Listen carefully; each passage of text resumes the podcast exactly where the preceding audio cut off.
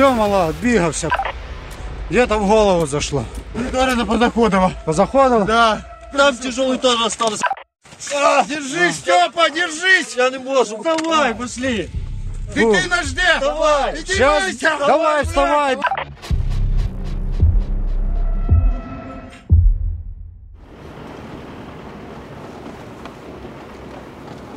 Ця серія про легендарну 93-ю окрему механізовану бригаду Холодний Яр. Е, Саме ця бригада брала участь в боях за Іловайськ, Донецький аеропорт, Авдіївку і не тільки. А з 22-го року крошила росіян в Охтирці, Тростянці і на Харківському напрямку. Вісім місяців 93-я тримала оборону Бахмуту і зараз досі продовжує утримувати околиці міста. І ми їдемо саме туди, щоб е, показати, що робить холодноярівців найпотужнішою бригадою збройних сил України. Зі здобуттям незалежності України 93-я дивізія увійшла до складу ЗСУ. А у 2002 році стала окремою механізованою бригадою. Влітку 2014 року, від початку війни з РФ, 93-я звільнила від проросійських сил низку населених пунктів на Донеччині. У липні 2014-го бійці 93-ї спільно з силами добровольчих батальйонів звільнили від бойовиків Піски, а в серпні взяли участь у завершальній стадії боїв під Іловайськом. Олександр із позивним Борсук на той час був командиром взводу. Важкий період, два підрозділи. Це було перше БТГР і зведена рота ОК Схід. Тоді приймали там участь е, на різних напрямках. Ми зовсім не знали, що ми там десь в одному районі діємо. Багато втрат понесли, але ці втрати понесли всі ну, в один день. Це 29 серпня при виході з Іловайського котла.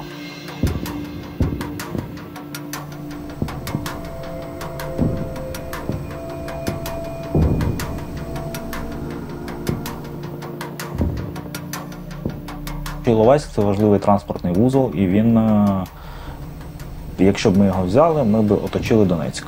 Це було останнє місто, яке, е, через яке йшло забезпечення Донецька. На вашу думку, чому так сталося? Чому це перетворилось на трагедію?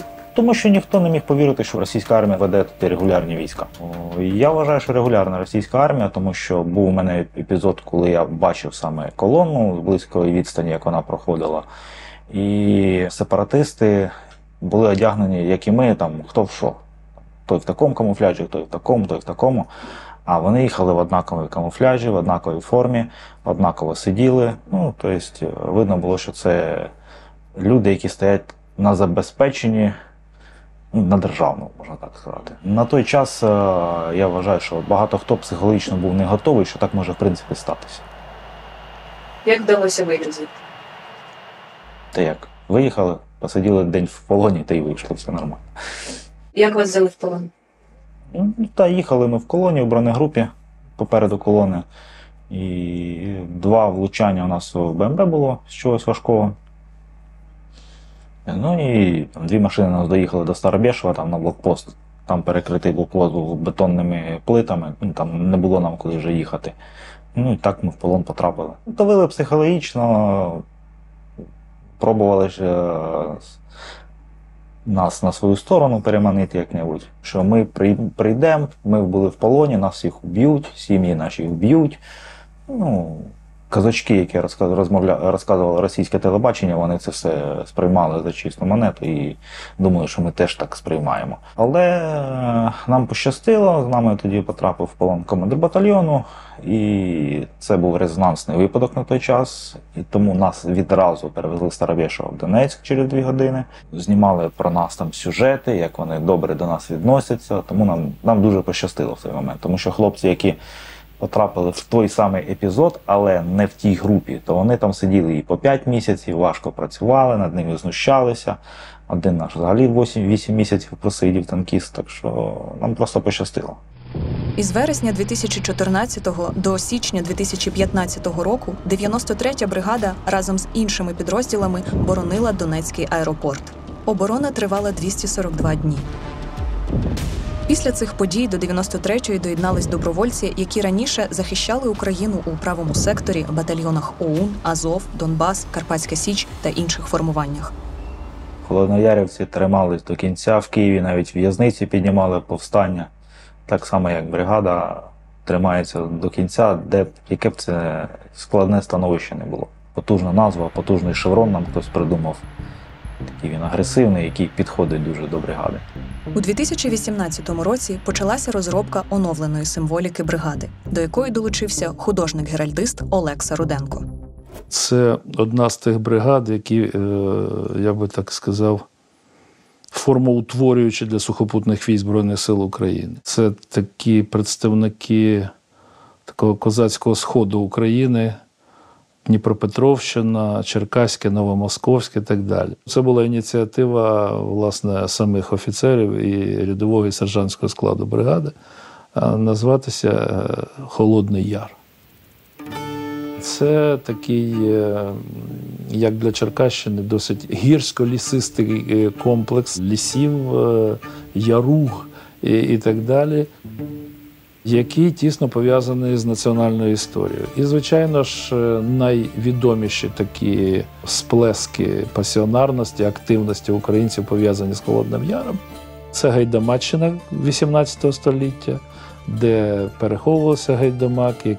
І ще один сплеск е, пов'язаний з Холодним Яром це, звичайно ж, е, національна революція. Річ у тім, що після поразки регулярних військ Української Народної Республіки від переважаючих сил ворогів, в першу чергу більшовиків е, Червоної армії, залишилися бійці, патріоти, які служили в УНР, які пройшли шлях боротьби і не збиралися складати зброю. І саме на території Холодного Яру були е, ті самі умови для перебування груп е, повстанців, які могли оперативно переховуватися, пересуватися цими масивами цього Холодного Яру. Наносити ворогові несподівані удари. І одні з лідерів е, гайдамацької цієї ну, називалася Республіка Холодного Яру. Е, Була ціла родина Чучупак, е, і беззаперечним лідером, польовим командиром був Василь Чучупак. Він був героєм Першої світової війни, відзначився в складі війська Української Народної Республіки, і так само там вся родина, там брати воювали. Ну і, звичайно, жорстока помста очікувала цю родину. Чонівці, чекісти, червоноармійці ганялися за холодноярцями, і, на жаль, практично вони стратили всю родину послідовно. І страшенно популярний е, роман е, Василя Шкляра е, Чорний ворон залишенець. Це, власне, було джерело для натхнення. Я не сам працював на цю символіку. Там декілька художників це малювали. І остаточна версія, та, що зараз всім відома, це власне версія Олексія Андрющенка. Було знайдено, мені здається, найвдаліше рішення, що це умовно крило і дзьоб хижого птаха, і дубове листя символ мужності і міцності. І дуже агресивна така чорно-біла гама. Коли ми кажемо про безкомпромісну боротьбу, мова йшла про те, що е, або чорне, або біле. Тут або ми перемагаємо, або гинемо. Але треба було е, ще подумати над мотиваційним прапором. І ми згадали цю історію, що гайдамаки святили ножі на праве діло. І там е, стоїть раритетний, абсолютно фантастичний гайдамацький дуб. Так з'явилася ідея другої сторони мотиваційного прапора 93-ї бригади. На чорному полотнищі срібний або білий дуб і свячені гайдамацькі ножі. Якщо говорити про гасло бригади, е, як воно з'явилось? Спочатку ми одразу почули в такій цікавій версії: нікуди не відступає, завжди повертається. І ми запитали їх: якщо вона нікуди не відступає, то куди вона повертається? Не пам'ятаю, хто це пропонував, але всім понравилось. І... А, я навіть пам'ятаю, де воно було написано. В Черкаському напроти КПП магазин, як він, велике пузо. Да. І вони, коротше, зробили ну, так, ну, здоровенний плакат на всю стінку, банер, да, для... і написали, що 93-я бригада, е, що там, ніколи не відступає, але завжди повертається. Ну, вони зробили так. Приємне нам хотіли зробити, і зробили такий здоровенний банер, ну, це, там на всю стіну свою. І от після цього це наш лозунг. Тут же ж є второй ла- ну, е, лозунг бригади. Там, де страка, там і ми.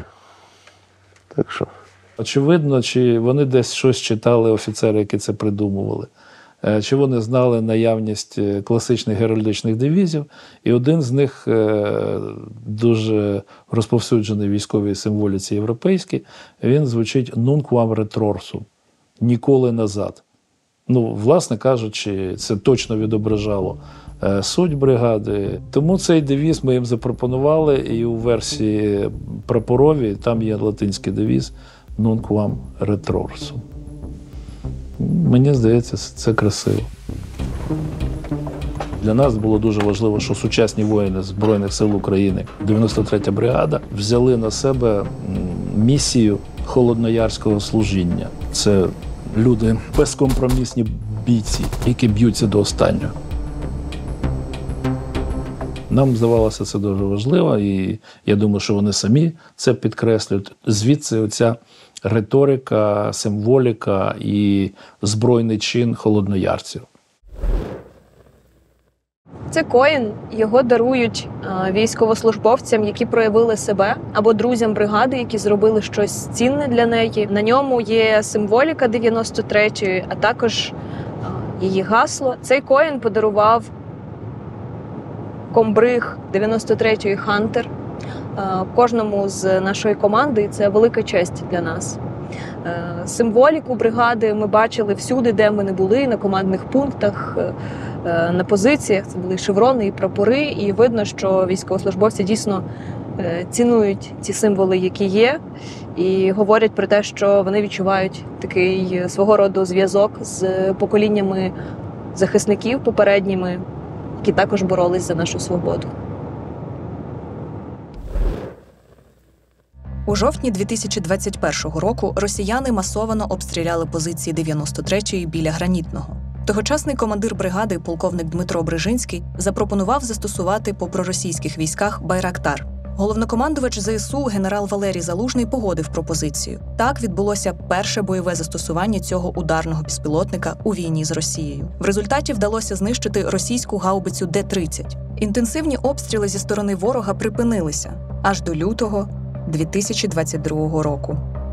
Я не, не очікував саме взимку вторгнення, тому що ну, взимку важко воювати. Особливо Сумська область, де ми виконували завдання, Сумська, північ Харківської, там бездоріжжя, там ліси. Ну, там взагалі там, там декілька доріг, по яких можна в принципі пересуватися. І ну, це було досить неочікувано, я вважаю, ну саме для мене. Противник тупо йшов колонами. Велика маса техніки. Це я більш скажу, така, можна сказати, тактика залякування більше. Вона була з ними опробована в Грузії у 2008 році, де вони так само колонами зайшли і за п'ять днів е, змусили цілу країну капітулювати. Але в нас країна більша, народу більше, воювати готові, тому так не вийшло. Що показало, так само вони діяли на Київщині, так само вони діяли на Сумщині, так само вони діяли на Харківщині. Наприклад, 24 лютого одна колона, яка заходила в Охтирку, її змусили відійти, знищили там декілька одиниць техніки і захопили там теж порядка 7-8 машин. Взяли тоді полонених. Мобільну вогневу групу, яка висунулась на ураження російських військ в районі Охтирки, очолив командир батальйону із позивним майор. Він повний кавалер ордену Богдана Хмельницького. 25 числа ми виїхали вже в, этот, е, в Ахтирку. Вогнева мобільна група займалася тим, що ми працювали десь 20, ну, 15-20 кілометрів з- впереді наших військ по тилам противника. Засади на колони противника, на техніку. Вони збивались до кучі в населених пунктах, а поля і ліса були наші. І вони боялися, вони ще сильніше збивалися до кучі. Хоча ну, то, що вони кончені, вже було понятно тоді. Вони там населений пункт Білка, збились там на фермі, там троє робочих було. Троїх робочих розстріляли і хазяїна ферми стріляли. А як вони проривались в Охтирку? Охтирка ж так і не була окупована. Не була окупована. Ну, колонами, колонами йшли зі сторони Писарівки, Великої Писарівки. На перший бой ми не встигли, ми якраз туди їхали, а 93-я бригада отак, ну, згружалась з ЖД вокзала, на ЖД, ну, з ЖД платформ згружалася, а остання вулиця їхали при Це був зустрічний бій. Якщо б железна дорога опоздала б на добу, то не Нехтир покупував. Почались бої, Нахтирку почали обстрілювати всім, чим можна. Ми покрутились, покрутились і 27-го вже перву колону, яка йшла з Чупаховки, там ми вже знищили. Разом з противотан... вивели, туди противотанкістів бригади, це Рахіма. І от йшло дві БМП, бензовоз і три грузовика. Значить, було шість ракет, три сработало, і БМП, два грузовика знищили. Вони спішились, там, ну, вони там втрати понесли на всій колоні. І этот, дебіли там застрелили діда, забрали машину і поїхали. Як вони в сторону Трасниця, вони не знали міс... міс... місності взагалі. А в сторону Полтави. Ну там їх і прийняли. Там Сенлавов з 300 метрів, два танка підбили. А це був їхній дуже-дуже глибокий тил. Це їх дуже порадувало. Потім вони ну, втікли з цієї станової на білку. Виявили ми там дуже велике скупчення техніки, танків 30, мабуть, було техніки. І закрито ну, під коректировку коптера 28 машин, 3 танка, 2 САУ. За один день знищили. Там образувалась так називаємо алея Варчуна. Це у нас він був оператор-наводчик тоді на танкі Варчун. Ну і він ну, махно коректував з Летьохи, підняли коптер, скоректували, підпалили цю колону, вона все було набита боєприпасами, там вибухи були, як ядерні такі там.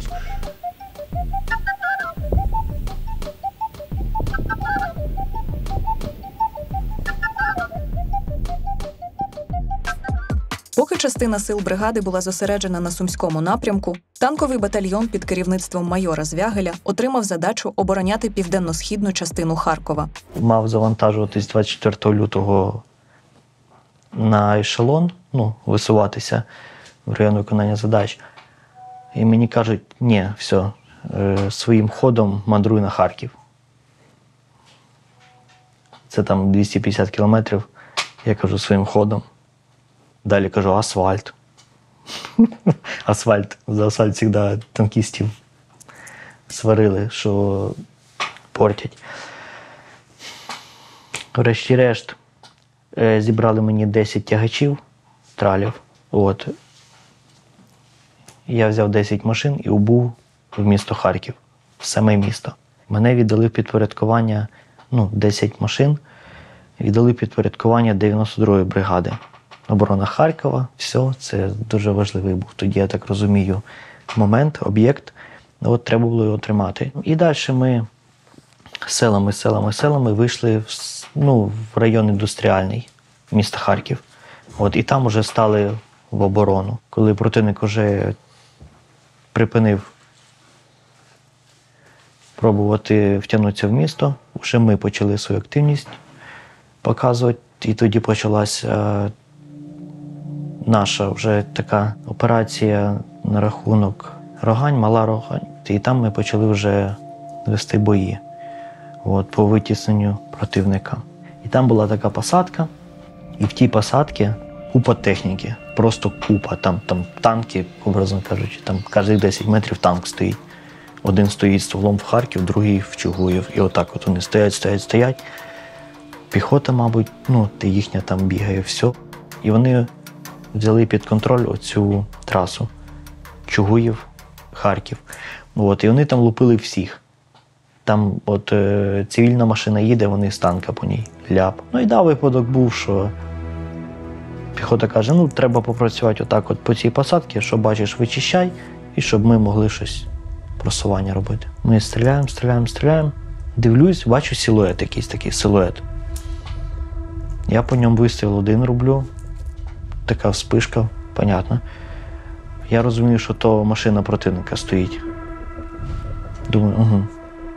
Заряджаю бронебойний, роблю по ньому постріл, дивлюсь в приціл, і, а там дим не розвіюється біля нього. Над нами прильот був і воздушний розрив, і нас накрило, ну, машину нашу накрило осколками, побило приціл, радіатори, гармату. І гілка впала, така гарна гілка впала прямо на машину. Ну, закрила взагалі все. І механік каже, Е, Каже, тиск масла падає. Каже, нам кажу, все, відкатуємося, бо ми взагалі б тоді не виїхали. Ми відкотилися, все. Через неділю знову ми проводимо подібну операцію, хочемо вичистити цю посадку, щоб зайти в цю малорогань. Я в те ж саме місце цілюсь, і в тому ж самому місці стоїть цей, ця машина. От. І з першого пострілу бам, все, все, згоріла. От, і тоді вже всі у, все, все, да, да, да, да, да. І пішло просування. Почали ми цю посадку проїжджати, проїжджати. Техніка їхня горіла гарно.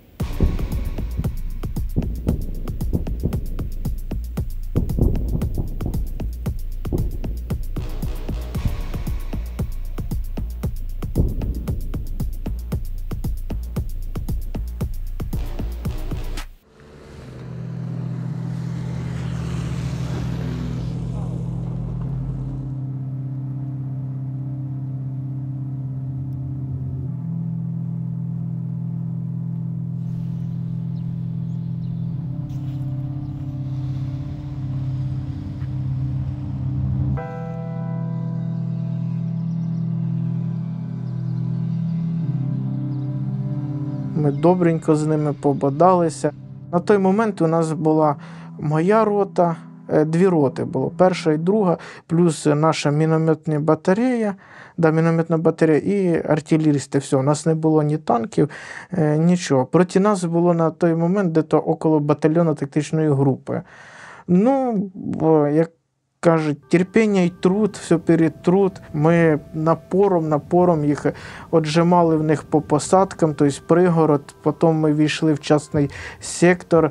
Там ми столкнулися е, якраз в Тростянці перший раз із е, славнозвісної Кантіміровської е, цієї ж дивізії. Оказалось, вона не така славнозвісна. Один вистріл з НЛАО в танк вона багато чого рішає. Так ми зразу їм е, знищили танк їхній із командиром роти.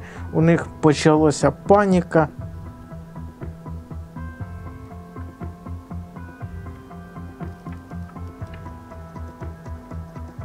Тростянець ми, в принципі, взяли за счет опиту контрактників і мотивації, можна так сказати, мобілізованих. І здається, 26 березня то е, противник покинув Тростянець. Як він тікав? Ну, Шикувалися в одну колону і втекли. Вони наносили вогневе враження всім, чим можна було, і вони тікали. Ну, вони втекли, то коли вони втікали, виходили з Тростянця, то ми вже вели бої за передмістя Тростянця. Приємні відчуття, звісно. Приємні, особливо коли е, ну, вони втекли з Тростянцями, в місто зайшли, то це таке відчуття, яке кожному треба пережити. Ти вже знаєш, що ти щось хороше в цьому житті зробив.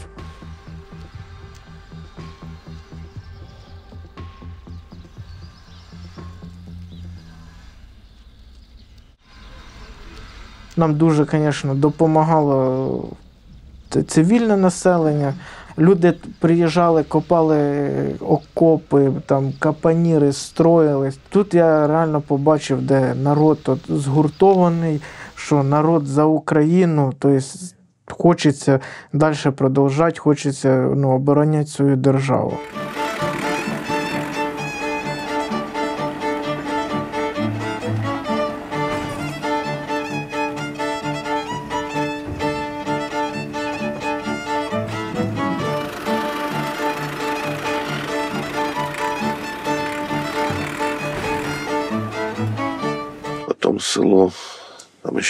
Теж голова втік, а бивший голова теж там зглавив там партизанський отряд, скажімо так. Всіх озброїли, хлопці зайняли блокпости. От. Лісники, єгеря нам допомагали орієнтуватися в лісах, виводили ну, по всім там просікам, по всім дорогам лісовим. І в Тростянець, і за Тростянець. Співпрацювали, плотно співпрацювали. Трофеїв багато було у вас? Трошки було, да. Ну, ми тільки Транков захопили на цьому напрямку. Ми, от наша група захопила, ну, наверное, десятка два. Тому що багато танків було просто брошено, кончилось топливо. Стрілкового такого ні, а важкої техніки було в вагон. Побросали вони, звісно, там капець. то. І от це, що розкази там про три танка в болоті, це правда. Ми їх бачили, ми їх знайшли. Коли поперся один танк, засів, блін, там в болоті. Потім його поїхав витягувати другий, там зацепився, теж засів. Приїхав третій, зацепився і засів. І от, три стояли блін, в болоті.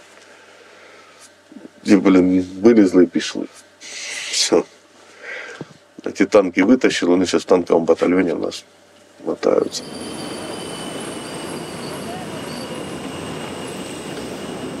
То такі у нас ленд-ліз від От є модифікації машин, які там катались у них на парадах. Це там Т-80 БВМ. Це у нас такі перлина така у нас є. Там тепловізор, все там таке потужне, все таке гарне.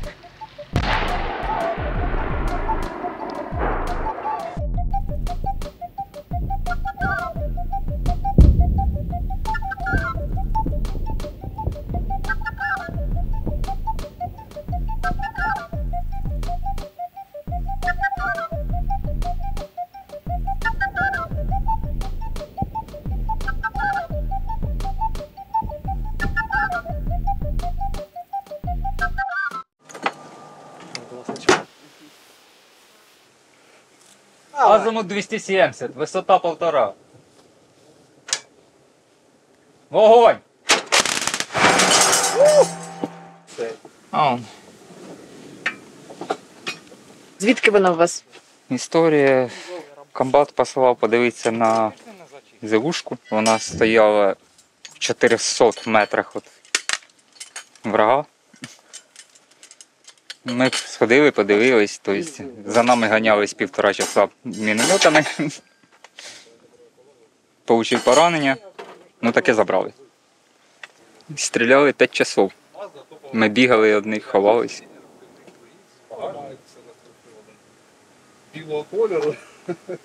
Це наш мавік. Після успішного відбиття атак та вигнання армії РФ зі сторони Сум та Тростянця 93-ю перекинули на Ізюмський напрямок. Противник е, е, мав намір е, через Барвінко вийти на Павлоград, ну, Лазова Павлоград, і з півдня вони теж наступали на Велику Новосілку, і цим самим вони хотіли взяти в оточення угруповання, яке було в зоні проведення ООС. Але у противника це не вийшло. Е, Чи десь через тиждень долучилися до нас вже всі підрозділи бригади. І ми стали, можна сказати, відповідальні за той напрямок. І десь за місяців 5 противник вичерпав свої наступальні можливості. Ну і цей план він не виконав. Це наші. Наша арта працює. Дуже багато танків було. Це там в кожній посадці їх по 5-6 штук стояло. В перші дні противник ходив в розвідку боєм силами танкової роти. Танкова рота і механізований звод. Ну, десь 7-8 танків взагалі і 3-4 БМП з ними. Кожен день на різних напрямах. Вони прищупували оборону нашу і наших сусідів 95-ї бригади. День в день вони. Їдуть туди, туди, туди, туди. Тикали, щоб знайти якісь слабкі місця. Як ви їм протидіяли? Росіяни нам подарували 50 протитанкових ракет в Тростянці. Ну і ми їм їх повертали. Ага, осколочно. Ну, Осколочно-фугасний снаряд для танка. На той час боєприпаси були, а протитанкових ракет не було. Врятувало те, що вони покидали їх тоді в Тростянці на вокзалі, ми їх позабирали. І це був дуже великий плюс нам. Там діяла 4 танкова дивізія. У них основне озброєння це танки. Вони ну, танками пробували оборону, і танки це основна ударна сила будь-якої армії. В які моменти там було найважче? Е, 17-18 квітня. Це були два найважчі дні, мабуть, е, за, за весь час Барвінківської кампанії. Артилерія противника взагалі не замовкала. Ну, вона замовкала на одну годину. Це десь з 13 до 14. Мабуть, вони обідать ходили, я не знаю. А так от вони цілу добу стріляли. І наша артилерія працювала на контрбатарейну боротьбу- але артилерії противнику було дуже багато, і вона не справлялася з цим завданням. Ну там там просто я бачу фотографії, які фотографувалися з наших безпілотників. Там там мого дивізіону так стоять закопаний. І це була одна із цілей. Там таких дивізіонів було, ну, мабуть, з десяток. Там просто ну, неможливо було пересуватися. Там вони навіть за одним солдатом. От літає Орлан цілий день, йде десь один солдат, він думає, що по ньому стріляти не буде, він один. Ні, вони по ньому все одно стріляли. Боєприпасів у них було море. Там противника ми зустріли населений пункт, який там є Андріївка, Заводи, Камишуваха велика.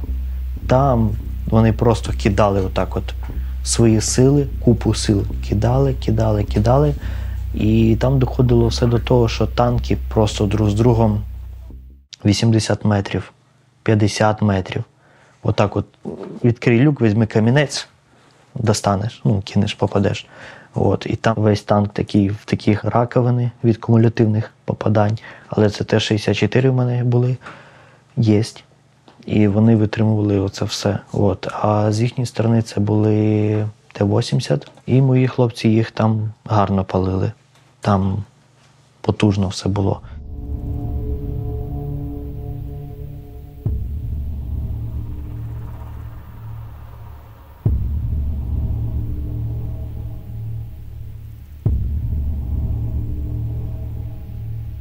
Але в них дуже, як сказати, длінна армія. Їх стільки там просто кишило, там, там того села зовсім трошки, і їх там отак от купа, купа, купа. Дуже багато. Наші підрозділи відійшли на околиці Камишевахи. От. І так вийшло, що там населений пункт ділить е, річка. Ну, як річка, річка. Водна перешкода між тим. І, і противник зупинився. Все. І ми, виходить, не дали йому йти далі на. А там е, з Камашевахи відкритий проїзд на Барвінку. Просто пряма траса. Так бери і їдь. Все. От. Зупинили на Великій Камашевасі. І далі вже бої пішли правіше. Там населені пункти Сулигівка, Брашківка. От. Потім нам додали такі Дібрівни там. От, Мазанівка, ліс, теж ліса пішли, теж ще новіша специфіка. Ми противника зупинили, стабілізували обстановку. От, і вже е, піхота моїми машинами, використовуючи танки також, вже почала перед собою зачищати противника, ну, вичищати.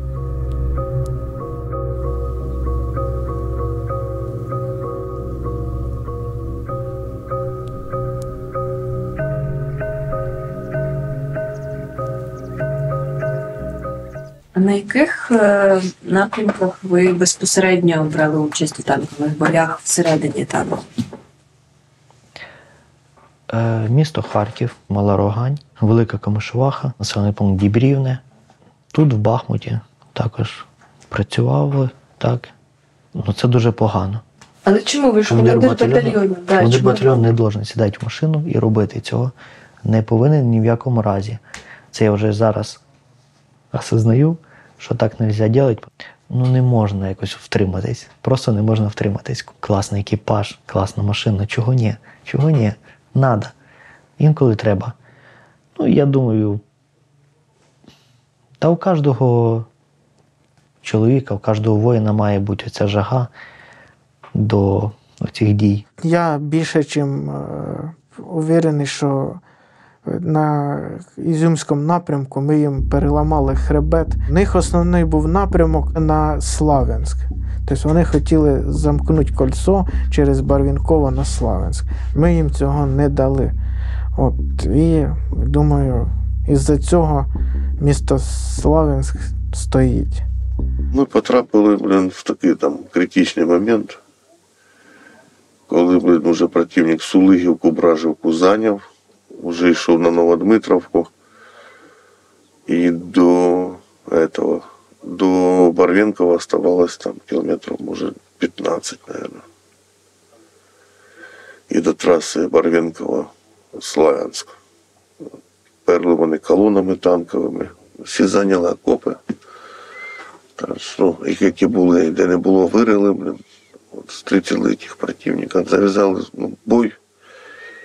Ближайша колона до Новодмитровки не дійшла, наверное, метрів 500. І розбили.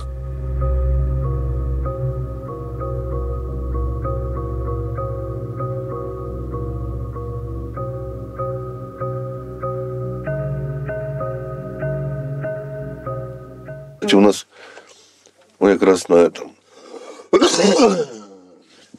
отличився у нас в батальйоні командиром взвода був суддя Верховного суду. Він якраз він от, був командиром взвода і воював ну, в окопі з солдатами. Получається, перед нашою піхотою була тільки піхота противника. І вже ми розуміли, що от ми можемо зробити вже, ну, ми вже можемо зробити ривок, відбити цю Сулигівку, Брашківку, що там це Камишеваху, і вийти ми вже можемо під, піджати е, населений пункт Ізюм.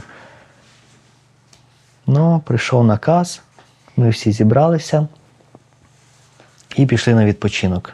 Жартую, звісно. І поїхали ми на Бахмут.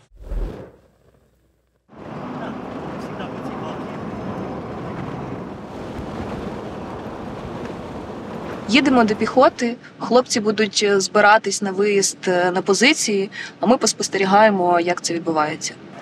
Група Івака, сюди. Івак, сюди. Прям, давай.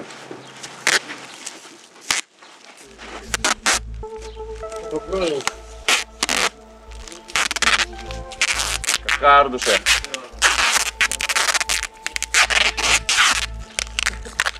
Всіх нам можна. Дед Хома в главній ролі. А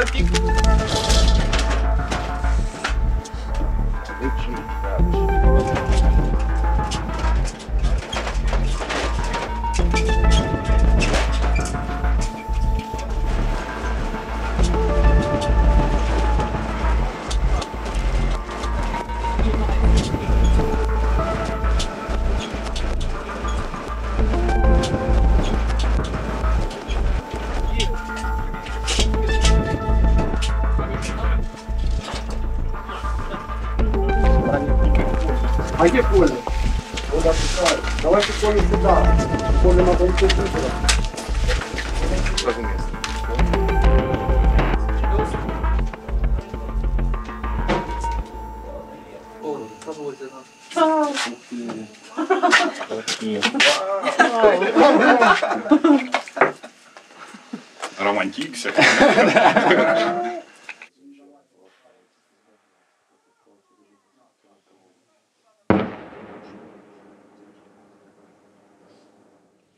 Стемніло і почало потроху прилітати, але дуже добре, що не по нам. Чекаємо транспорт, е, і за пару годин е, пчола е, зі своїм взводом буде виїжджати на позиції на околицях Бахмуту. І ми поїдемо разом з ним. А назад вже будемо повертатися з іншим взводом, який пробув власне на цих позиціях тиждень. Сподіваюся, що познайомимось нарешті з головним сержантом, браконьєром. Про нього нам дуже багато розповідали. От, а поки буде дуже багато кави.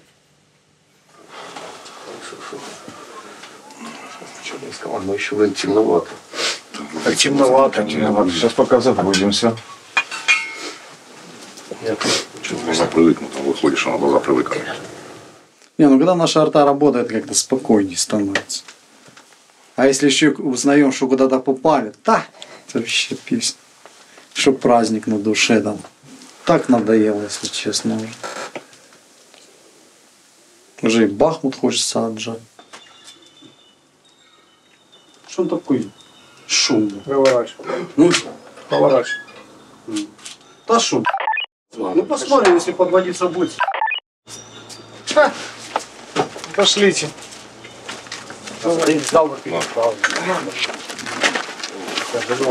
Ти сам? Да.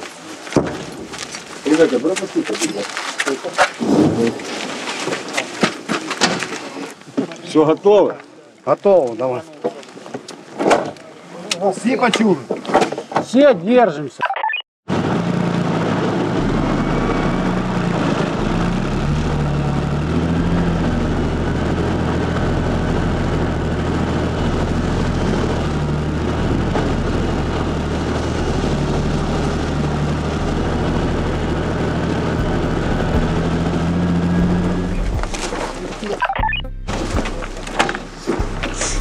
Все, давай. Никого не потеряли? Плохо, 50 секунд ложись. Браконьер. Тебя, тебя искали. Гоголь, ты тут?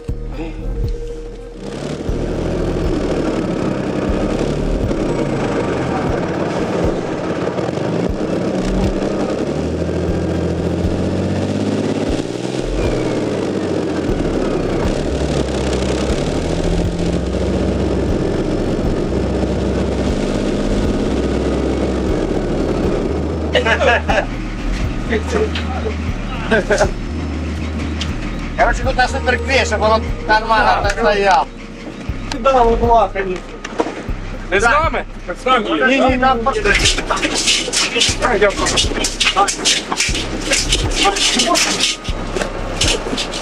Пока. А рыбка молодец, не это, не побоялся, тут все гоняется за интервью. О, то це ви браконьєр? Да. О, там пчола багато про вас говорить. Да? Хорошего или плохого? Та по-різному. Вот так вот. А як часто такі у вас перезмінки відбуваються? Да не особо. Ну, смотря куда запихнут. Там у меня еще есть этот э, коллега браконьер. Тут, м, ой. Его как, его как, его как, его как запихнут, так я тебе говорю, там 15 заходит, 4 выходит там. Ну, он ему везет, короче. Ну, в основном там 300 там он там, ну, я тебе скажу, парень, конечно, с, Вот с остальными яйцами. А что он там рассказывал такого? Та що, в основному казав, що ви ефективно працюєте. Ну, стараемся. Самое главное для меня еще этот, мой личный состав. Пацаны, что все, все, ну, это, получается, я люблю, как заехали, так и выезжаем именно все, чтобы целые были. И задачу вы- выполнить. Так что задача справился. Як давно ви в бригаді? В бригаде я, получается, с по- 6 сентября. 6 сентября и уже 13 сентября я был на нуле. Уже вот так вот. А до того маєте військовий досвід? Да, 20 лет назад, срочку. Ну, Только там у меня было 15 патронов 20 лет назад. Все получается здесь уже, всему научили. Только сейчас работает их арта. Минометы, стволка. Танчик выезжал, вот работает. Тур. Что еще? Работает. СПГ. Кошмарит. Ну так, вчера был такой прилет, что нам этаж разобрали один. Мы были как раз в этом в подвале. Были. Ну, нормально, все целое. Один такой там чуть-чуть как бы зацепило, всякая как легкая контузия. Ну, без эвакуации нормально. Пчела мне как раз и поменял. На Бахмутському напрямку 93-я мала дві ротації. Самі військовослужбовці бригади називають їх Бахмут-1 і Бахмут-2. Перша ротація почалася в серпні 2022 року. 93-я тоді тримала лінію оборони від околиць Солидара до Зайцевого.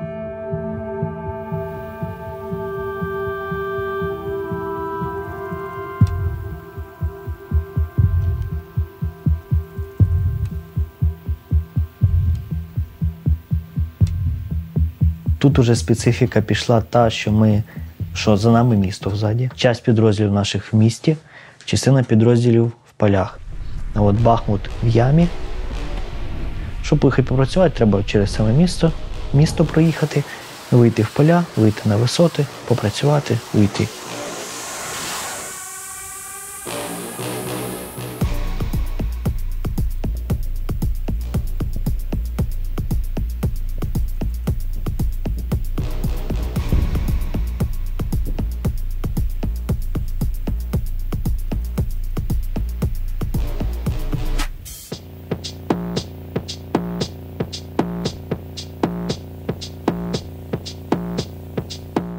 Утримали, все, в місто не впустили. Достойно відстояли ротацію, все. Ще, ну, звісно, багато злилися, тому що ми стоїмо, стоїмо, бригади міняються, право-ліво міняються. Ми стоїмо, стоїмо. Деякі ще раз уже приїхали, стоять, ми стоїмо, і вони стоять. Вони вже уїхали, ми стоїмо, вони ще раз приїхали. Знаєте, таке, типа, от, краще з кращих.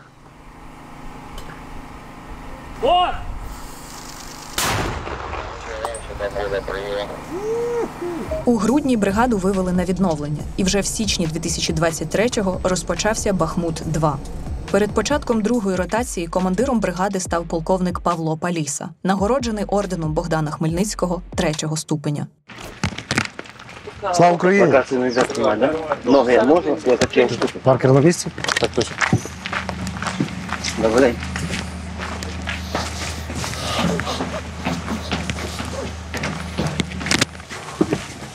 Увага на командному пункті. Продовжуйте роботу, приємно. Вітаю. Що нового? Що чути? Що літали сюди? І що налітали? О, привіт. Мільйон років, як діла? Що нормально? Звісно, стратегічний. ось. Которым эта пехота потеряла в первый день. Да, да, да, да. Просто сюди зайти? Ну, Реально. Ну, сюди зайти реально. пам'ятаєш, яка була задумка? Вийти от вийти сюди сюди от. і отак от буквою Г закріпитися. Тобто під контроль вот эту от всю ху... сюди вони не зможуть возити. Тобто, по факту, от вся от частина, їм треба буде, ну, як мінімум, три доби ви- е, вони, щоб перебудувати всю логістику, всі ці от моменти. Тобто опять виграємо час. Не тяжелый.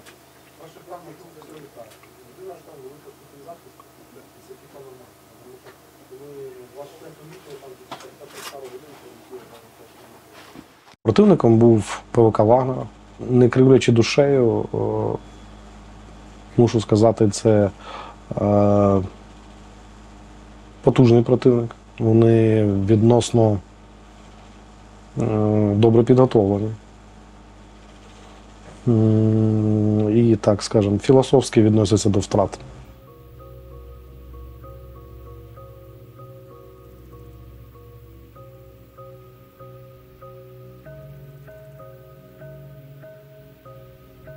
Наша задача була нанести противнику максимального ураження в живій силі.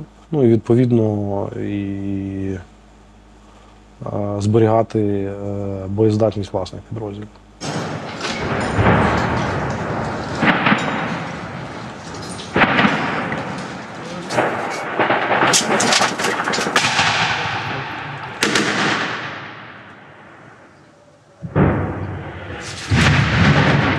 Лютий, січень, можливо, ну, навіть початок березня в умовах е, таких е, ну, реально жорстоких боїв е, при тому забезпеченні боєприпасів, боєприпасами, яке було на той час, то була задача важка. Ну, навряд чи хтось би дав хоч якийсь прогноз. Я відверто скажу, я от десь в кінці січня думав, ох, блін, хоч би до кінця лютого ми протрималися.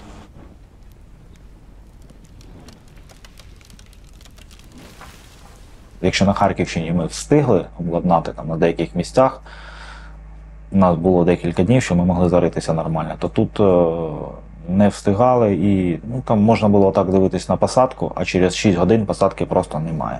В самому Бахмуті останні місяці було складно завжди просто заїхати туди з ротою, виїжджаєш, попадаєш, ну, міна падає в 15 метрах колеса пробивають, лежиш, міняєш колесо, колесо на машині, міни падають. От. Там завжди було складно. Там не було там, хоча б там 30-40 секунд тишини. Завжди щось десь прилітало. Пожалуйста,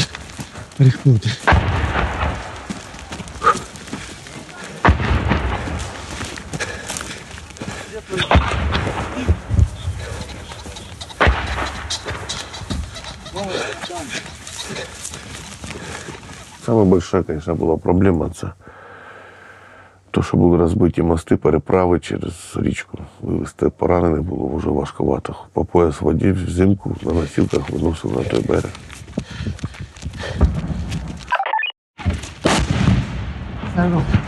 Идем, идем, идем, идем. Идем, мужики. Продукти так же само заносили, боєприпаси заносили. Там, коли заїжджали, коли заносили. Довго ми там тримались до тих пор, поки не дійшли на другий берег этого. Бахмутки, за Бахмутки, за ріки Бахмутка чи як вона там. Потім почались бої вже в, плотній міській забудові. М. Бої, бої, бої, поки противник не видавив нас. Ну, звісно, там противників втрати серйозні, там. Не вопрос, гинуло їх там, як вони не ну, ну, тим не менше, вони постійно підкидували, підкидували. У них втрати просто стра- страшні. Підполковник Соболь, командир батальйону. Вони просто група пішла, ми їх вбили. Наступна, наступна, наступна. І так от не просто давили живою силою. Ранок починався з першої години ночі, то і закінчувався він в першій годині ночі. Тобто штурми ніколи не закінчувались. Просто все время накати йшли і йшли. Спать. О, сюда лежать. Четко. А що, наступають чи що? Навірно. Дуже багато було так, тих самих е, зеків, снаряди їх у них були.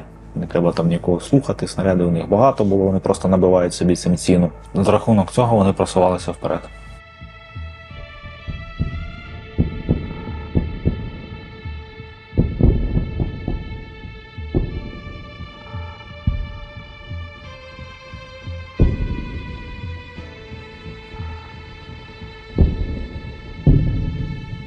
Як можна було цій навалі протистояти?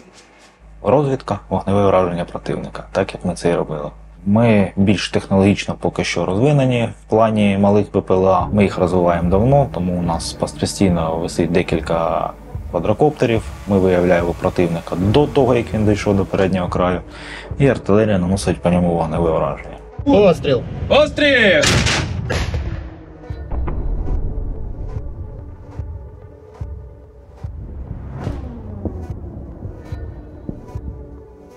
Аеророзвідка завжди була невід'ємною частиною, але саме е, такий рівень взаємодії з артилерією став десь ну, влітку 22-го десь. Ну, все саме в бригаді. Наведіть просто, пожалуйста, на Д01 і людей в маскування. Угу. Плюс дякую. Де зараз це над Бахмутом висить дрон? Это, да, это район, грубо говоря, визволителей Донбаса. Вулиці. Це якраз останні квартали Бахмута, які оборонялися підрозділами з 23-ї бригади, 60-ї бригади, ТРОшників. Як часто робите обльоти? 24 на 7. Постійно, постійно спостерігаємо. Якщо піхота щось там ну, бачить, чи щось десь там, якісь підозри, вони кажуть нам орієнтир. Повернулися, подивилися, ага, або є, або немає. Яка тут ваша найбільша здобич, яку виявили, була на цьому напрямку?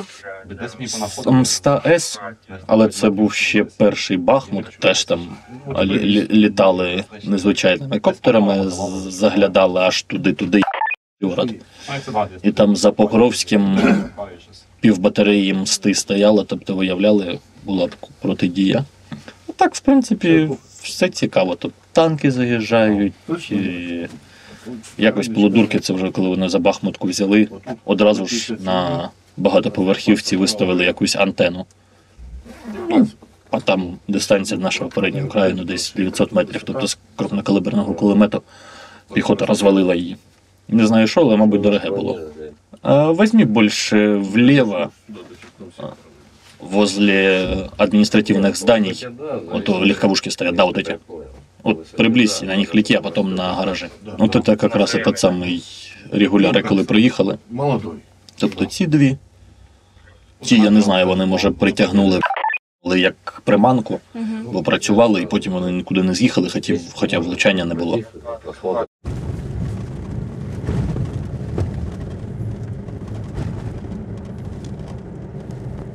Прийом.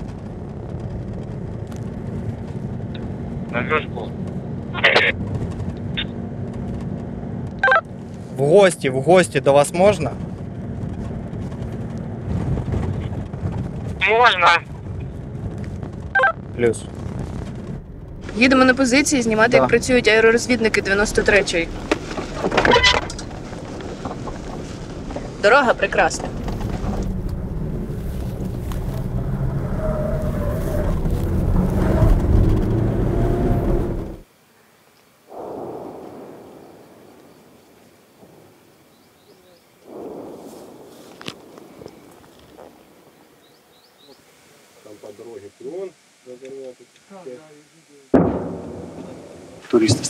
Два рази.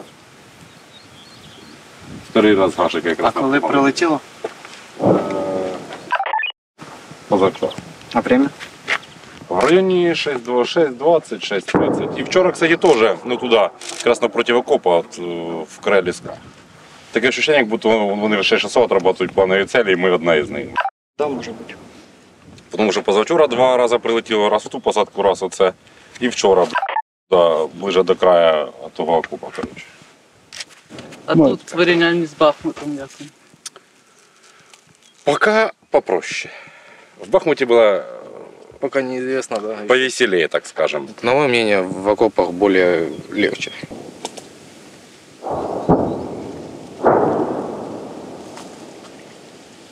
Отам знаходиться Бахмут, і те, що ми чуємо прильоти, це наші хлопці працюють по тим цілям, на які аеророзвідники наводили.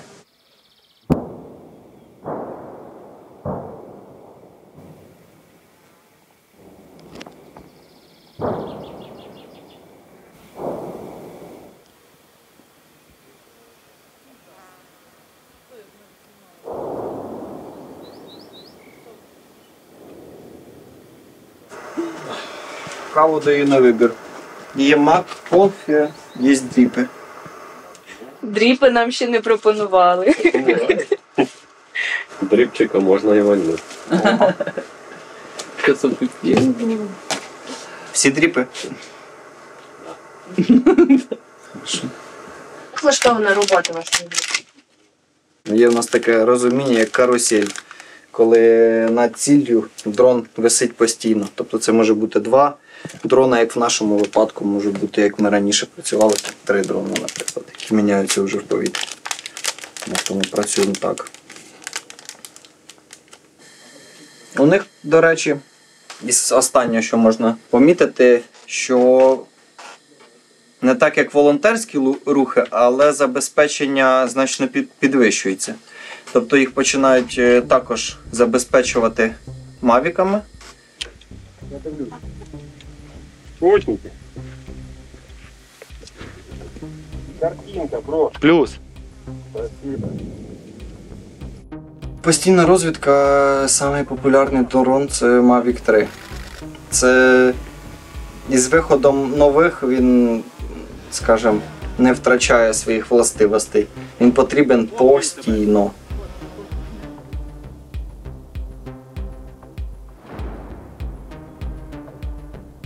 Так, іноді він втрачається, це прикро, але якщо він вів розвідку і знайшов противника, навіть просто коли вони йшли по дорозі, коли вони прийшли в якийсь об'єкт, потім ти починаєш за ним спостерігати, це вже коштує дорожче Мавіка самого. Тобто він приніс тобі розвідданих, Якщо ти його коригував на цілі, він тобі також е, обійшовся дешевше через це.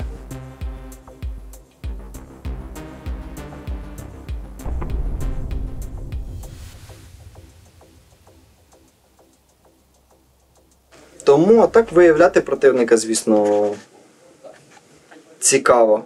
Знешкоджувати його. Коли, коли виходить, скажімо. Коли є ціль, яка вражена, ефектно, дійсно вражена. Ну, це дорого коштує, а потім ходиш таким. Якщо вам подобається це відео, не стримуйтесь, ставте лайки, коментуйте, поширюйте, щоб це відео побачило якомога більше людей. Якщо вам подобається загалом те, що робить Юкрейнер, підтримуйте нас, донатьте, і ми будемо робити ще більше крутого і якісного контенту. Дякую вам. Відчуваю, що ця машина для викликів. Як познімали? Окей. От.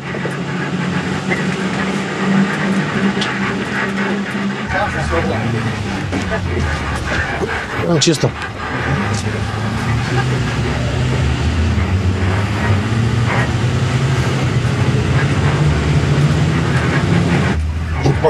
Тут, тут, тут, тут выгружаем.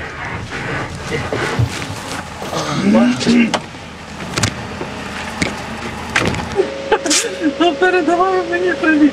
Ось написано, що Так, тільки Угу. Угу. На праву частину дороги. Да. Ну, якраз буде йому виїзд. Виїзд. Угу. Я піняв. Е, По КСП рот. КСП рот. Тут. Ось тут. І черепаха тут. Угу. А, понятно. Окей. Що по проблемним питанням? Путанка ігра, да? По поміноводствовому що? Поставлено. Понятно? Понятно. Коли ми зайшли, е, особисто наш батальйон е, в саме місто Бахмут, до цього стояли в Кліщіївці. Ми зайшли в Бахмут, противник вже зайняв околиці Маріупольського кладовища і почував себе так досить розслаблено. Ми зайшли, оцінили обстановку, прийняли рішення, що буде штурмувати третя мотопіхотна рота. Хлопці досить вдало двома відділеннями по шість чоловік. Штурманули траншею більше кілометра накосили десь під 50 орків. І ми там простояли в той траншеї, мабуть, добрих три місяці. Люди, прості солдати, ми не штурмовики. На той момент тож досвідчених сержантів не було. І визвався один солдат, який мав вже досвід. Сказав, давайте я поведу одну групу. Е, Повів, побачив, що противник ніяких дій не веде, навіть спостереження не вів. І вирішив двома групами зайти в центр траншеї, розділитись на дві групи і видавлювати противника. А в нас был выбор либо зайти штурмом, либо стать на кладбище. Ну, соответственно, заклад... закапываться там на кладбище, якісь позиції делать, ну, так себе перспектива. І туди заходило штурмом. Получається, три траншеї в одну лінію, і між ними, так сказати, ні- нічого не прокопано, грубо говоря, техніка може навіть проїжджати. І туди заходили дві групи по 6 військовослужбовців, і теж, і теж 12 військовослужбовців більш з тяжким озброєнням е, були на прикритті. І ці дві групи удачно, скажімо так, заскочили, набили кучу негодяїв. І потім вони нас в ответ питали штурмувати. Ну, типа, сьогодні ми в ніч заскакуємо, і в цю ж ніч вони ближче під утро нас питалися оттуда вибивати. Ну, хлопці стали так, що в них не вийшло нічого. Як ви розцінюєте цей вчинок е, вашого, ваших бійців? Перших, Який- перших які пішли на штурм? Це просто боги війни, як їх ще можна оцінювати. Ну, це було неперевершено. Коли йдуть артобстріли дуже сильні, навіть на тій самій траншеї е, працювали по позиції 152 калібром. Ну, це я не знаю, ну, це не можна описати словами. Там СПшка була у нас 4 військовослужбовця. На них прилетіло там, ну, може, за пару годин. Ну, якщо сказати, що 30 снарядів 152-х, то це ну, нічого не сказати. Ну там просто там від мозгів вже кисель должен остатися. І головне втримати людей в траншеї, щоб вони не вискочили. Якщо йде обстріл, потрібно не дати людям встати. От щоб він лежав, поки воно не закінчиться. А потім вже евакуювати трьохсотих, не дай Бог. Потім робити якісь заміни і проче. Кажеш просто не вставай, лежи. Зараз закінчиться, заміним, лежи. Він виходить, каже, що вже в мене вже мозгів нема. Я кажу, лежи, не вставай. І слава Богу, там вставали навіть без яких ніби, ну, без осколочних поранень, з контузіями, потім їх міняли і все. То ворог так чалив, що ну, ну нереально, щоб хтось устояв. Ми б***ли стільки могли. Це спрацювало, противник б***ь, в шоці. Ну, хто, хто втік, хто не, не, не вспів втекти. Якось так. Особовий склад вражав кожен день. Кожен день. Ну, я не знаю, у мене там командир роти РВП, позивний щогла. Я не знаю, человек з железа зроблений. Считай, тебе місяць там, без сна, без ну, в боях. Там були хлопці, звісно. Ну, вони, вони чудеса творили кожен день. Там. Ну, чуть растянь, чтобы не накрыло. бля.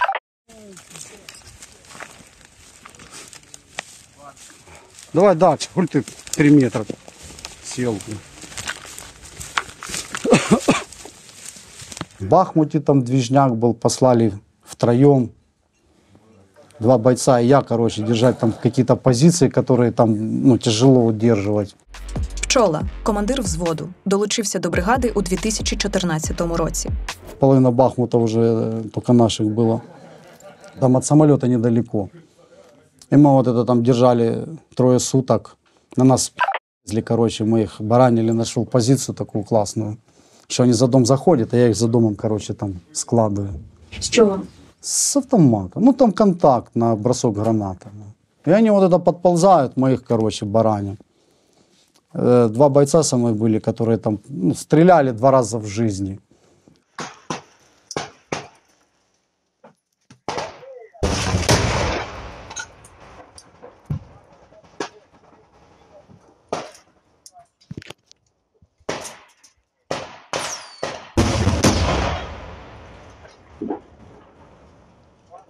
С гранатомета выбежал стрелять, у меня собака сзади бегает, короче. Я ее давай отгонять, чтобы ну, шку- шкуру, чтобы не сдуло с собаки. Ну, с этим, выхлопной, короче. Там пули летают, а я, короче, собаку гоняю сзади. Короче, влупил 30 метров, где, ну, как вот в этот забор сзади, короче. Короче, влупил, и осколки назад вижу, как летят, короче. А сзади ширма, которая от тени была, но она обрушена. Я тут смотрю, она вся в дырочку. Думаю, ого, нормально. Получается, что вчетвером э, трое суток э, нормально так движнячили, держали сейчас раз, два, три, четыре, три позиции так держали вчетвером, а потом пятую выбили чисто точным попаданием, что пришлось, короче, еще чуть-чуть смещаться, чтобы и, и те позиции держать, и чтобы не зашли на выбитую позицию нашу, то мы там нормально. А вночі як працювали? Ночи? Да ночи они не лезли. Да, они где-то там вот это, ночью что-то полазят, а с 7 утра и начинается движняк вот такой. Я сам не курю, но там между э, вот эта одна волна лезет, там отбили, там перекурил, там фух, сижу, офигевшие глаза там. А, а жрать вообще не хотелось. На адреналіні. Да там, ну, а жрать приходилось, потому что я уже не бегал.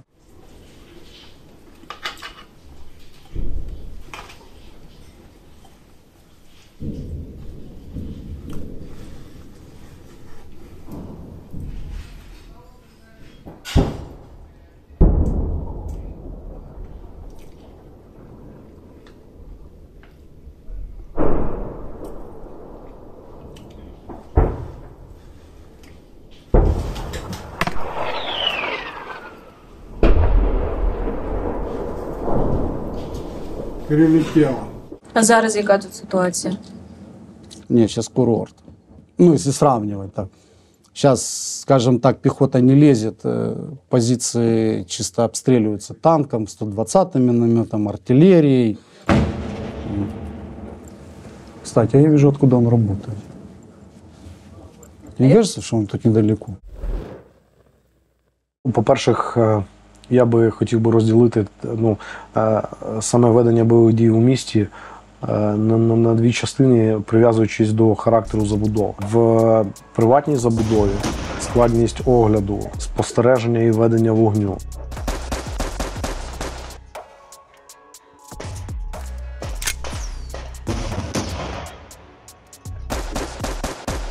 Коли вже з, ем, з часом противник зайшов у е, багаторівневу житлову забудову, тобто багатоповерхівки, тут я би вже сказав, оце от другий ще важчий тип бою в місті, так як там вже бої йшли ну, там, за під'їзд. Звичайно, перевіряючи, е, щоб е, там, не дай Бог, не залишилось е, цивільного населення, всіх їх заздалегідь евакуйовували звідти. І ну, в більшості, коли е, противник заходив в ці будівлі, ми їх дистанційно підривали разом з противником. Прийняв, прийняв. Все. Давайте перший. Солому на прийомі, на прийомі. Солому. Давайте, мужики, дайте.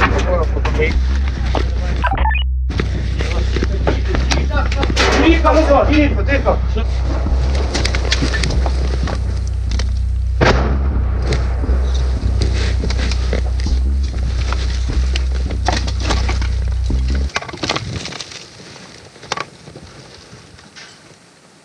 Мінус не бачу.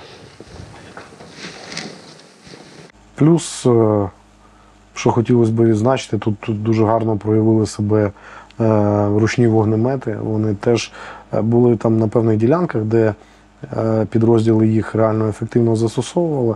Спостерігалось так певний період, навіть страх противника заходити в будівлі. Тому що як тільки вони заскакували в будівлю, туди залітало 2-3 вогнемети, і всієї штурмової групи противника вона випаровувалася. Далі почали використовувати ми машини, танки. Використовували напряму наводку. Просто виїжджали в місто, мої, слава Богу, екіпажі сміливі, хоробрі. Виїжджали, працювали. Як працювали? Виїхали, вулиця. До якихось пір вулиця наша, далі в будинках сидять. Все. Було головне е, вчасно зупинити машину, щоб вона не поїхала прямо до них.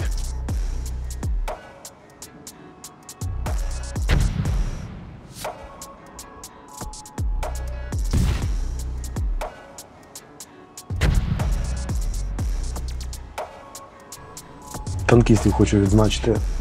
Реально красавчики. Професійно, дуже точно, якісно і нахабно виконували свої задачі. Танки виходили на пряму наводку і підтримували піхоту, забезпечували маневр підрозділів е, там, е, і проведення штурмових дій, там, контратак. Це була реально, судячи десь з тих перехватів, які ми мали можливість отримувати, е, це була велика проблема для, для противника. І тому танкістам е, 93-ї бригади окрема вдячність.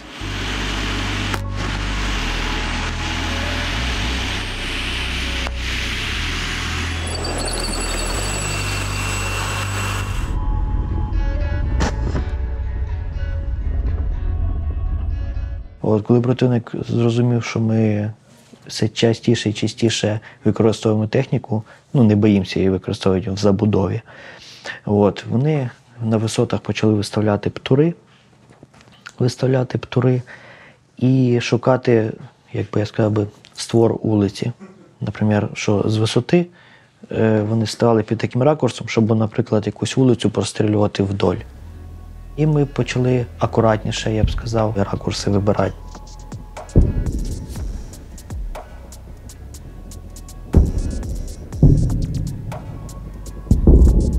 Багато разів таке, що е, за рахунок техніки зупиняли оці їхні накати такі.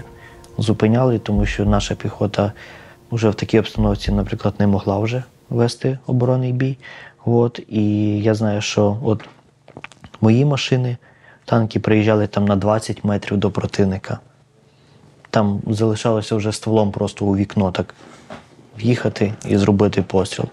Впритик. Ми вже отако, отак лоб в лоб уже до них приїжджали, працювали. БМП-2 також е, наші, нашої піхоти вривалися взагалі. Прям уже свій передній край вже проїжджали, став.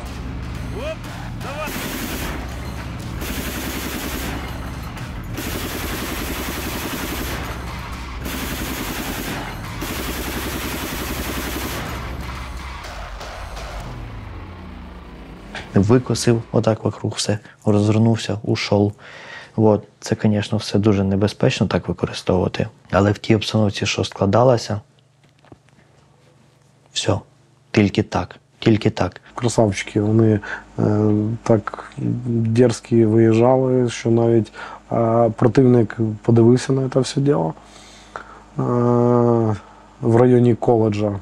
І на слідуючий день теж парою танків виїхав на вогонь прямою наводкою. Це було це вперше було за е, напевно 3,5 там, до 4 місяців. Першу, першу спробу він якби відстріляв, але на, е, після обіду зробив ще одну спробу, е, втратив один танк Т-90М прорив, і після того більше танків Вагнера не заїжджало.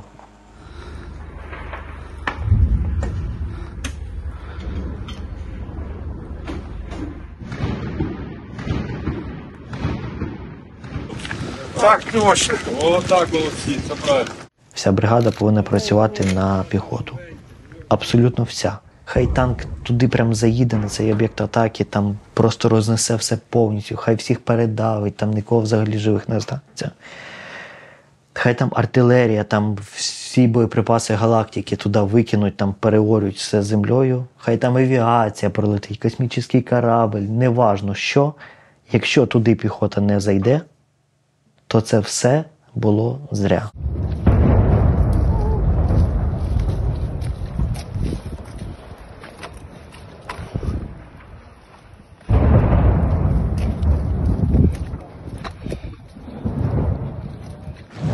Щось рить.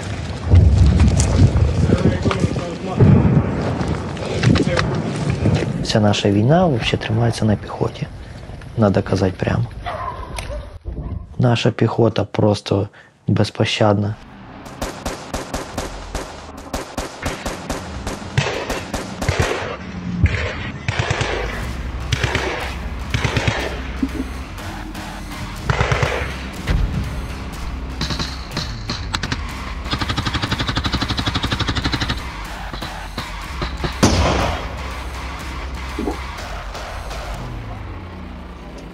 Зжигали колони і без артилерії, і без танків. Просто бачать колону, їдуть, не боялися, вилазили, працювали по них, зжигали. Все. Противнику нанесли блін, втрати, що здали. З Бахмута немає. Ну,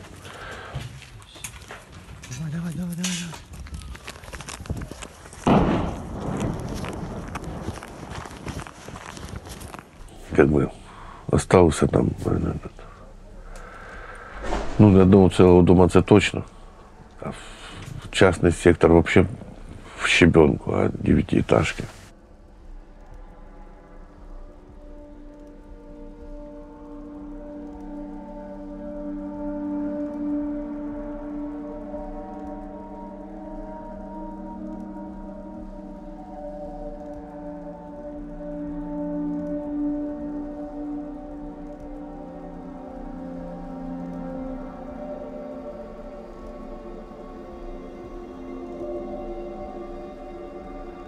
Зараз хлопці, ну, в принципі, від, люби, від свого любимого Бахмута далеко не відкатились. Окопи на 60 метрів від перших домів. Противник зараз наступальні дії призупинив, Вагнеров вивели, зайшли регулярні війська. От. А ці ребята поки активності не проявляють, желання у них там особого теж нема лізти вперед.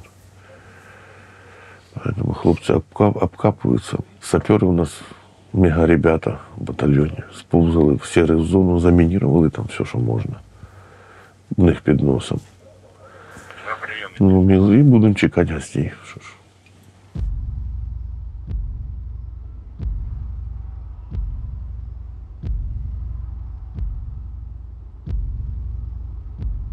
Завдяки в чому нам вдалося встояти так довго?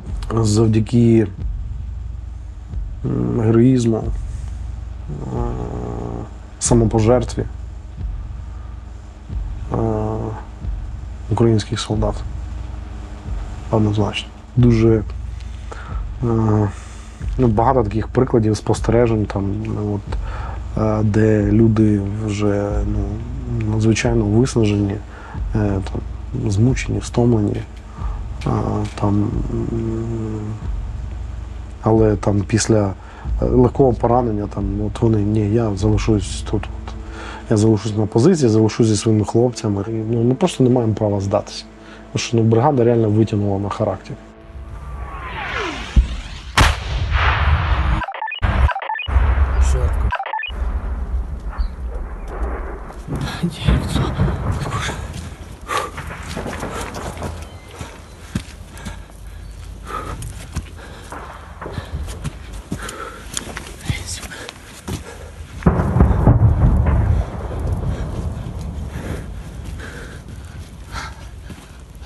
Моя суб'єктивна думка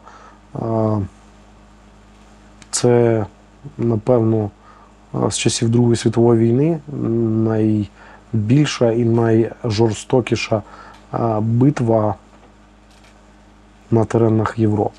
Це увійде і в історію України, в історію боротьби за незалежність, історію такого протистояння, тому що.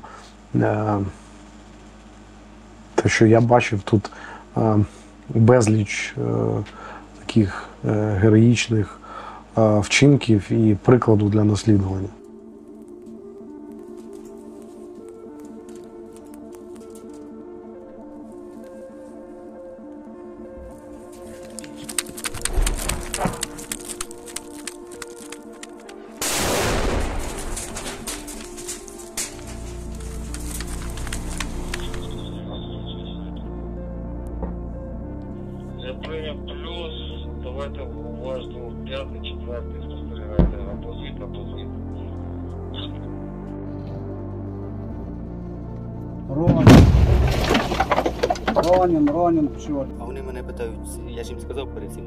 3 сейчас, 3.30. Не вилазити.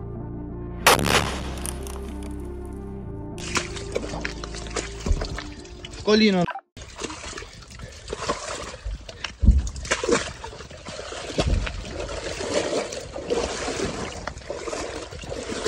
Дуже сильно хотілося б, щоб е, у нас в країні теж наша бригада була була висвітлена взагалі везде всюди.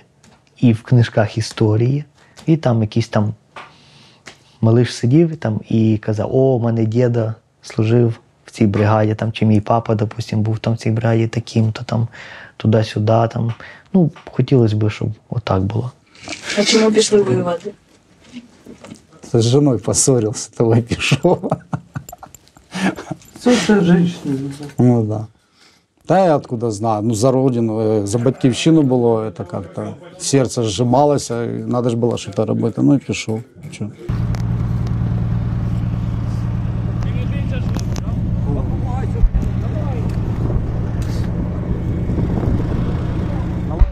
Все, отвоевался. Да. От- Отвоевался Влад. Осколок в спину зашел. Мелкие осколки. Блять, хоть глаза целые, уже хорошо. Ну ничего, симпатичный. Як е, почалось повномасштабне вторгнення, е, получається, ну, були вдома. Е, скажімо так, з СРФ зайшли в наш населений пункт. Ми їхали на машині і нас, е, нашу машину розстріляли з автоматів. Я вже звільнився з попередньої служби, вже рік як був ну, у відставці, як це сказати правильно. І в мене ну, на моїх очах убили батька.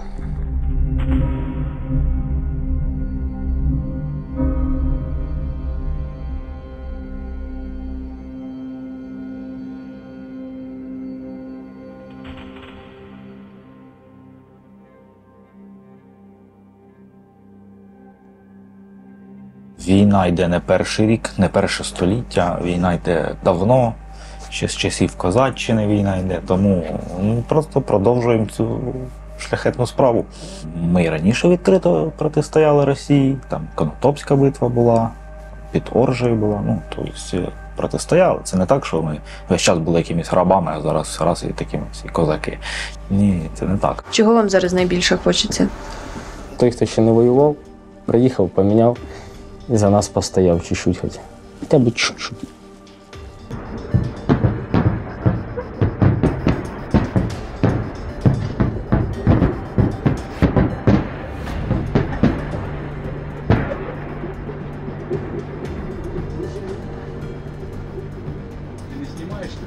Снимаем. Я ненавижу Новый год с, с этих пор. Свобода не безкоштовна. Чим краще ми будемо підготовлені, е, тим меншою буде ціна. Ну і не можна забувати тих, хто, тих, хто загинув. Програти ми не маємо права. Інак, інакше ну, для чого було це все? Ну, Нам треба йти до кінця. Кілька сотень років Холодний Яр був осередком спротиву та боротьби козаків, гайдамаків, повстанців. Зломити їхній дух не змогли масові більшовицькі чистки, не змогла зломити російська армія в Іловайську, Авдіївці, Тростянці, Харкові і навіть у Бахмуті. Бригада Холодний Яр це нащадки борців за відновлення козацької держави, такі ж чучупаки з колишніх добровольчих формувань і новітньої армії. Сьогодні вони так само невідступно борються за збереження незалежності суверенної України.